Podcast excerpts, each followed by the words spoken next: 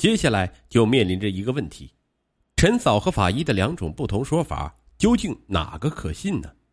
陈嫂说的信誓旦旦，她是亲眼看见曹少珍从跟前走过去的，她还跟对方说了话。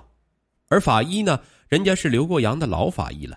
正因为有着这份资历和丰富的实践经验，专案组才点名要求派其亲自出马进行勘验。而且像曹少珍这种死亡时间的判断，别说法医了，就是老刑警也都知道点皮毛。根据进食的时间、吃了什么食物，分析尸体胃脏内的食物残渣情况，大致上就可以得出结论了。因为各种食物从进入胃脏到消化殆尽是需要一定时间的，当人停止呼吸后，胃脏也就停止了工作，所以食物就残留下来了。这样的问题，法医肯定不会弄错。出于慎重，专案组还是给法医打了电话，说了陈嫂所说的情况。法医没有评论陈嫂的说法，只是把他认定曹少珍死亡时间的依据说了说。这等于是推翻了陈嫂的说法。专案组意识到，这个问题认定的准确与否，与能否侦破本案是具有重要关系的，所以必须调查清楚。于是就派三名侦查员连夜去祥德路访问陈嫂，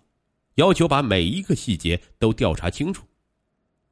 侦查员应荣贵等三人找到了陈嫂，再次询问他遇见曹少珍的情况，陈嫂照样叙述了一遍。还是肯定自己没有认错，对方就是曹少珍。侦查员于是换了一个角度询问，请他回忆以前遇到曹少珍时的情形，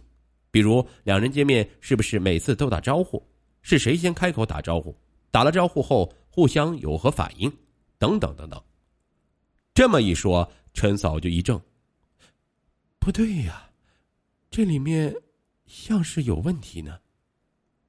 曹少珍出身资本家家庭，嫁的又是军统少校，解放前的做派是可以想象的。说他飞扬跋扈可能有些过分，但对待陈嫂这样的劳动人民，肯定是侧目而视的。这种做派到解放后就彻底改变了。曹少珍还是蛮机灵的，丈夫一被捉进去，她马上改变做派，见了谁都点头哈腰，包括老虎灶店主的大儿子。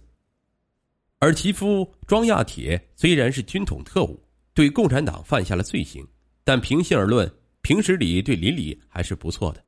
属于没有民愤的那一类对象，所以群众对曹少珍也就网开一面，没有为难他。陈嫂回忆起来，解放后每次曹少珍见到他，十有八九都是先打招呼，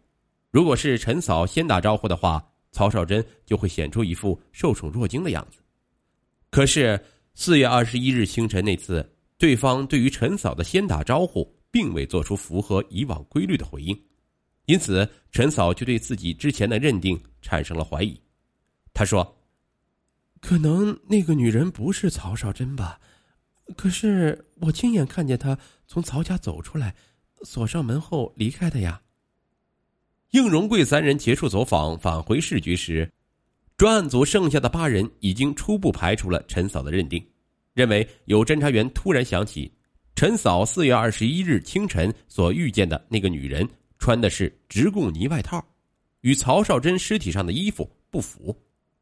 应荣贵他们回来汇报了情况后，大家就更有理由否定陈嫂之前的认定了。由于之前卢学仁、李思宝两人的供述内容足以表明曹少珍涉嫌敌特案件。尽管法医在验尸时未能发现曹少珍死于他杀的迹象，但专案组还是倾向于曹少珍死于他杀。之所以要杀害曹少珍，显然与卢学仁、李思宝两人的被捕有关。专案组经过研究，决定采取以下四项措施对本案进行调查：一、前往祥德路曹少珍住所附近进行广泛查摸。希望能够获得陈嫂所见的那个被误认为是曹少珍的女子的线索。二，走访曹少珍的女儿曹红以及曹少珍生前的亲朋好友等，希望能够从中获得线索。三，去看守所询问卢学仁、李思宝二犯，指望从两人口中获取曹少珍被害以及直供尼女子或者其他嫌疑人的蛛丝马迹。四。派员前往高桥镇走访群众，查找与曹少珍被害有关的嫌疑人与他杀第一现场的线索。以上四项措施必须同时进行，这样专案组就显得人手不够了。于是连夜向市局值班领导请求加派侦查员。类似这种涉及敌特的案子，应该是受到要人有人，要物有物，要啥给啥的特殊待遇的。因此，次日上午八点前，从市局和分局临时抽调来的十名侦查员已经站在专案组长彭博欢的面前，等着分派任务了。四月二十五日，二十一名侦查员兵分四路，同时出动，开始进行细密的调查。第一路六名侦查员前往曹少珍生前驻地祥德路走访，整整忙碌了一天，前后一共走访了八十三位群众。可是，除了已经提供过线索的那个清洁工陈嫂外，再也没有人能够提供什么蛛丝马迹。四月中下旬的早晨四点半，毕竟太早，通常人们是不会起这么早到外面走动的。第二路五名侦查员先叫了曹少珍的女儿曹红前往娘家查看，目的是要弄清楚四月二十一日清晨四时半从曹家离开的那个直贡尼女子拿走了什么东西。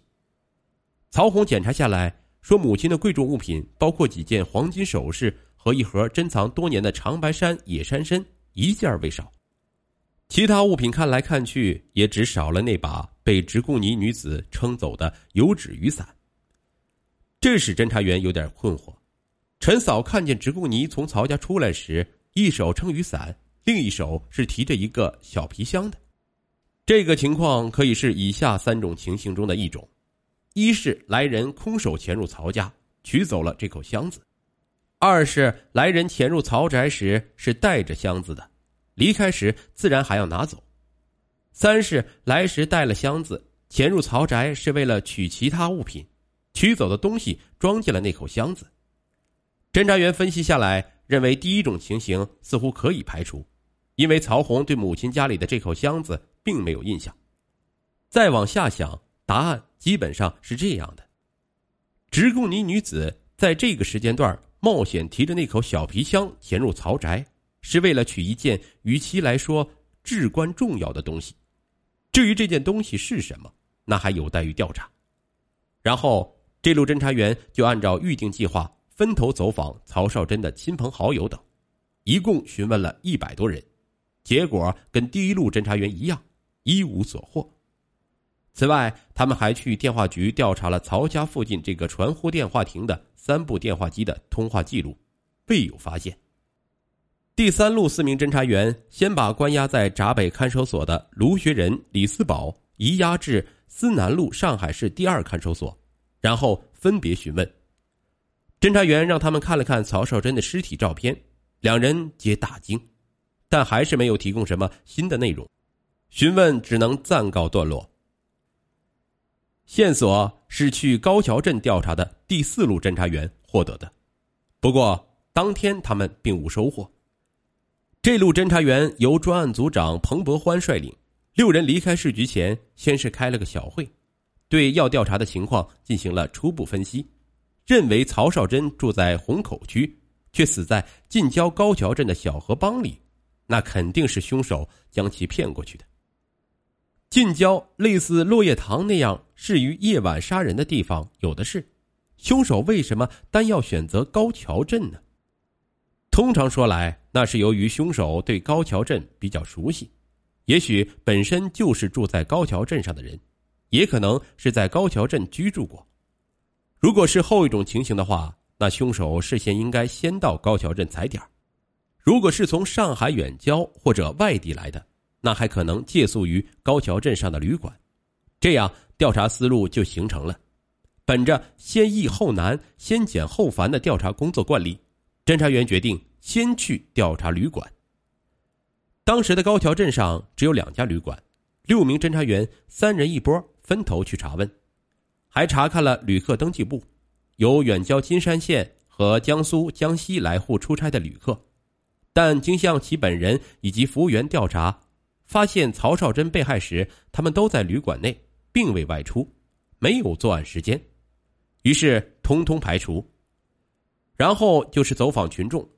包括水文站的工程师。当天一直忙碌到天色微暗，却无甚发现。